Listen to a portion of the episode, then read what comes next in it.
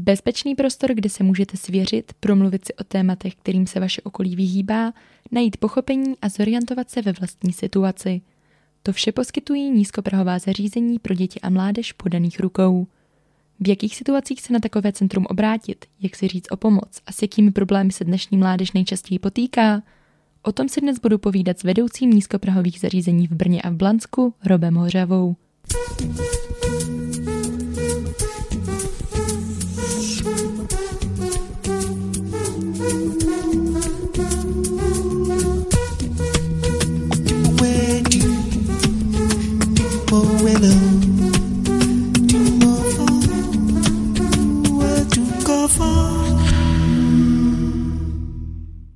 Tak ahoj Robe. Ahoj.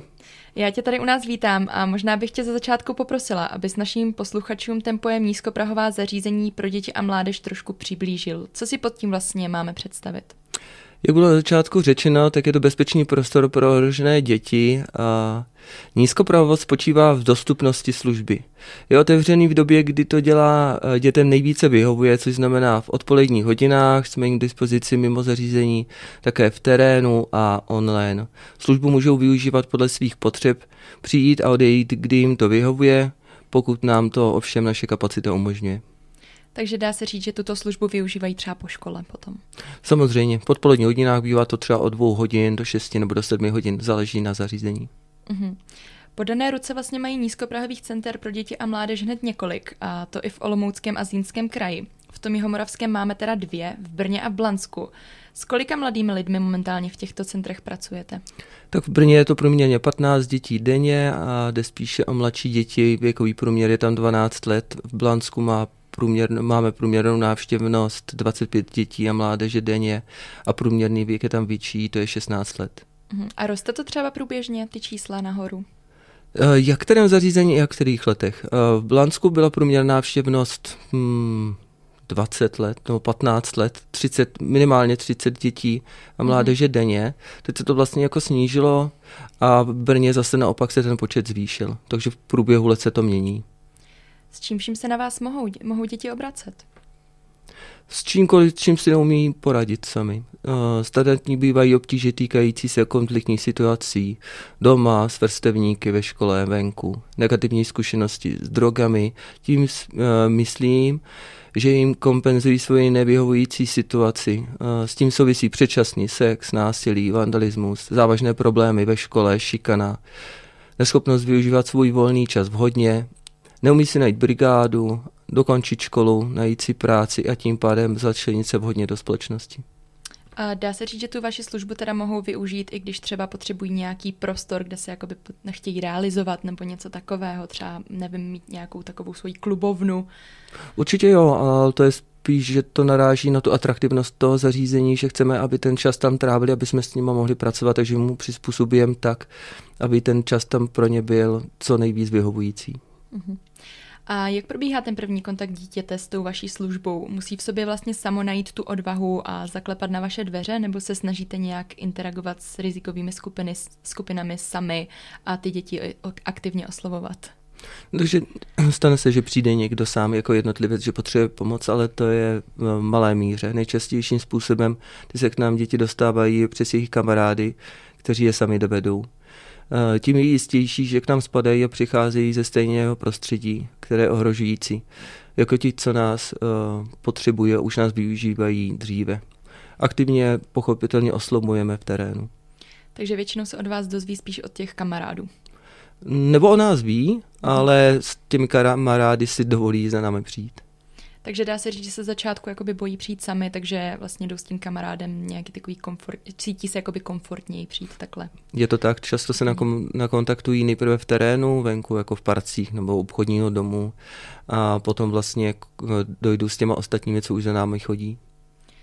A s jakými problémy se děti a mládež potýkají vlastně nejčastěji? Ty s tím už máš eh, léta praxe a zkušenosti a všechno, tak můžeš říct, jaké jsou ty nejčastější problémy dětí a mládeže? Dřív jsem už zmínil oblasti, které s dětmi a mládeží řešíme, ale to je jenom důsledek toho, jak na tom vlastně oni sami jsou. Základním problémem je u nich vlastní nízká sebehodnota. Pocit, že jsou k ničemu, který vychází především z prostředí, z kterého vycházejí a to je rodina.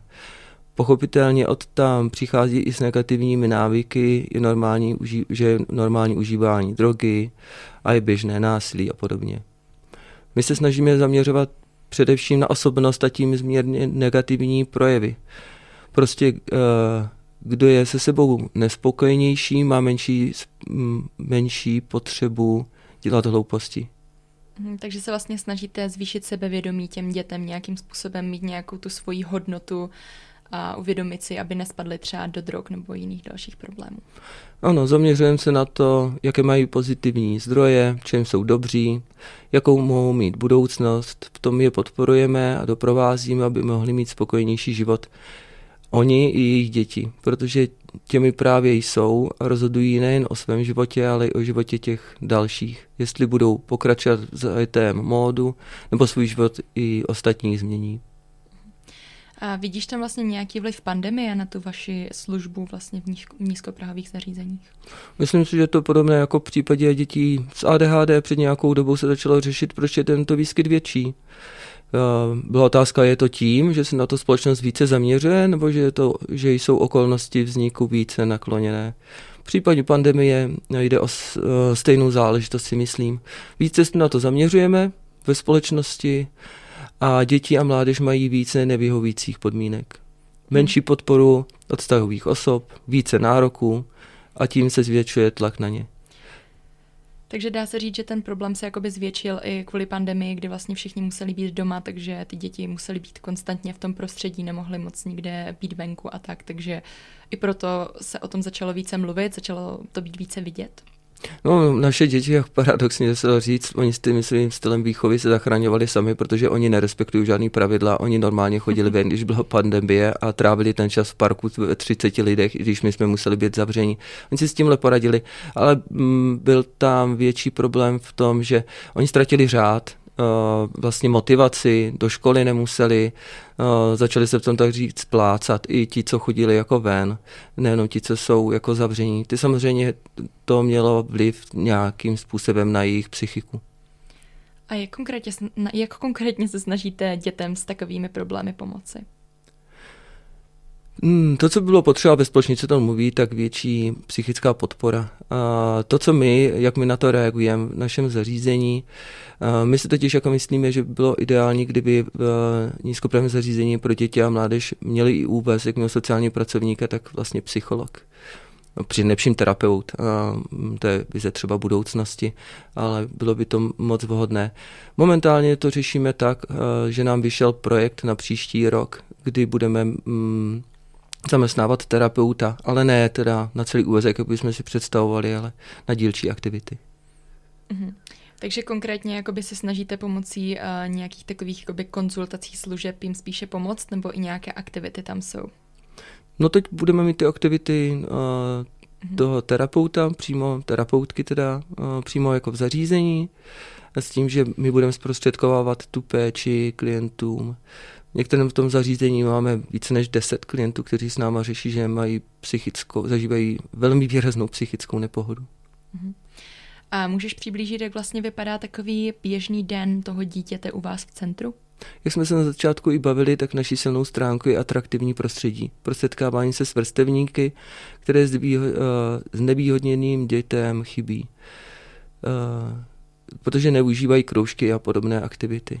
Nebyli na to od rodiny naučení a nemají na to často ani peníze.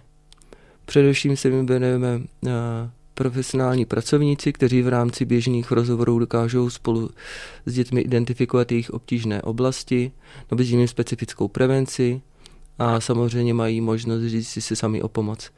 Ale to atraktivita a to vlastně vybavení toho nízkopravého zařízení, tak už na začátku jim říkáme těm dětem při prvokontaktu, že je jenom prostředek k tomu, aby jsme se s nimi bavili o těch tématech, které už jsme se zmiňovali dříve. A jak teda takový ten, eh, ten den vlastně vypadá, když třeba dítě jde do školy, po škole potom přijde do toho nízkoprahového zařízení, tak eh, jak to potom probíhá? Pozdraví se s vámi, s ostatními? No, pracovníky určitě pozdraví, pozdraví ty klienty, s kterými má nějaký vztah a vlastně nejčastěji oni za náma chodí do kontaktního prostoru, eh, nebo kontaktní místnosti, záleží na zařízení, které máme a tam je zvyklé, že se jim věnuje nějaký pracovník a baví se o tom, jak se mají, a podobně. To vlastně teď narážím, si vzpomínám na takovou situaci, kdy za mnou přišla jako uh, matka jednoho z klientů a ptala se, jako, co já s ním mám dělat. Muž je 18 let a on prostě jako, já si s ním nevím rady, co on dělá. On pije alkohol, já prostě jako špatné věci a tak já říkám, tak prosím vás, tak prvně zkuste se s ním bavit. Jo? A ona, prosím vás, jako o čem se s ním má bavit? Říkám, no tak třeba jak se má? A ona mě na to odpověděla, no ale to já neumím, to se mnou nikdo nikdy nedělal. Hmm, to je ten problém asi, že právě. No to je to, hmm. vlastně ti mm, lidé zažívají nějakou nepohodu. Na vlastní nespokojenost sami se sebou a vychází to z té rodiny. Spolupracujete vlastně i s dalšími centry, organizacemi nebo třeba s policií nebo nějakými dalšími institucemi? Samozřejmě máme setkávání s kopravových zařízení eh, regionální, pak jsme členy České asociace Street Work, pak eh, v rámci města jsme v komisích třeba kriminality a podobně.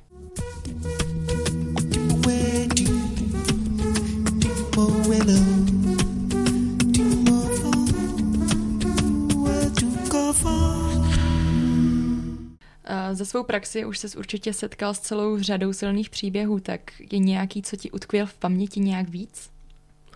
Mm, je to konkrétní třeba případ, ale no, on takhle vykreslil případ hodně, třeba mm, řeknu příklad dívky i chlapce.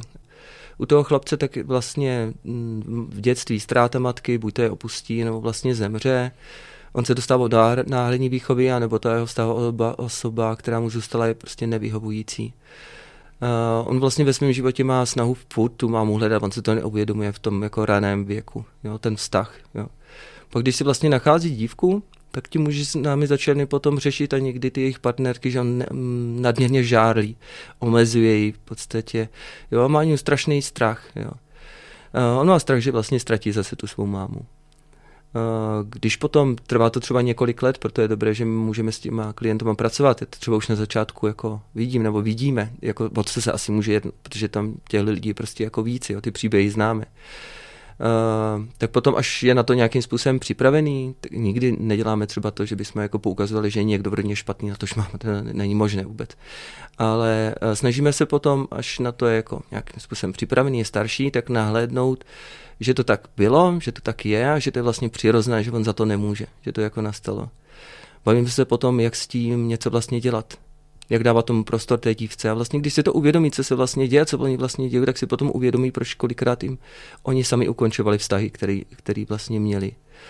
Protože oni někdy mají větší strach z toho, že od toho nejdůležitějšího znovu přijdou. Ten strach je tak velký, že to vlastně sami ukončí, protože to nedokážou sníst, ten strach, tu bolest jako z té další ztráty, kterou jako vnitřně prožívají. A oni tomu sami vůbec nerozumí, samozřejmě, v tom dětském věku, anebo i když jsou potom starší.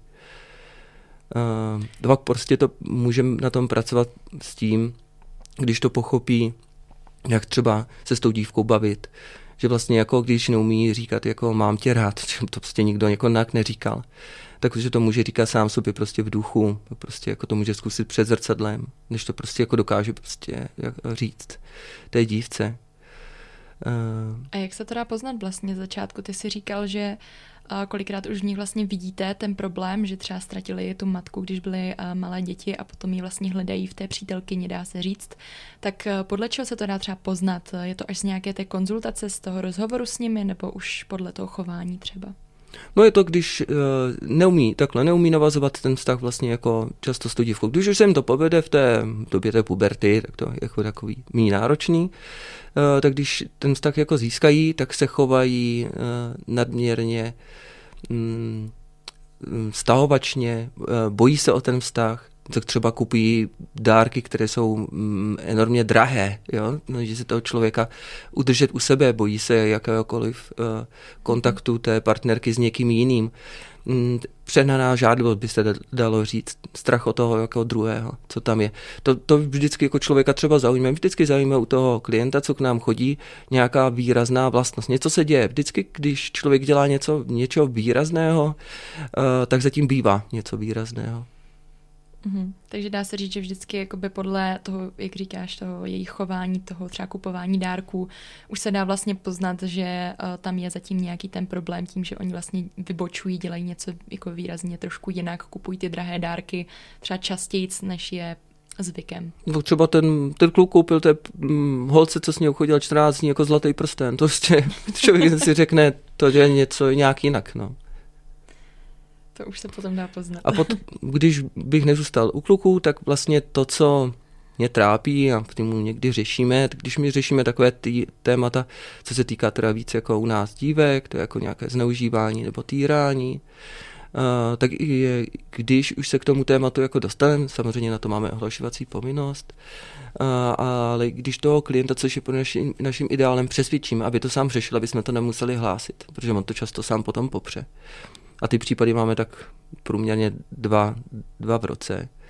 Uh, tak když na základě naší pomoci on se rozhodne, že to bude my ho třeba doprovodíme na policii, tak on se dostává do situace, ona, když budu mluvit teda božně, se dostává do situace, kdy je v očích okolí, a to především rodiny, ta, co vlastně tu rodinu rozbíjí, ta, co toho tatínka posílá pryč, že musí být, ta to s tím teda ji často atakuje její matka. A vlastně když řešíme takhle strašně nepříjemnou, složitou a bolestivou věc, tak ten člověk se dostává do situace, kdy je mu ještě hůř.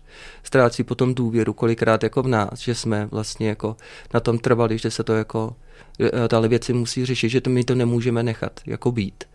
A, ale nevychází z toho moc, moc dobře. To, když to řeším s policií, tak jak to řešíme, tak jsme hm, třeba domluvení potom, že to bude probíhat tak, že se domluvíme na setkání, bude tam policistka, bude tam moc být i pracovník, hm, ten rozhovor bude probíhat jednou, bude se natáčet, no, ale vždycky jako pokud to je nějaká ohrožující situace, tak samozřejmě mě je řečeno, že prostě se policie musí informovat rovnou, aby ne, nedostala jako prodlení ale vždy, nikdy to nedopadá jako šťastně. Ale nejhorší na tom je, že vlastně to dítě je oběť a stává se další obětí a kolikrát ten pachatel, což se, by se měl starat no pak o to dítě, tak z toho vychází dobře.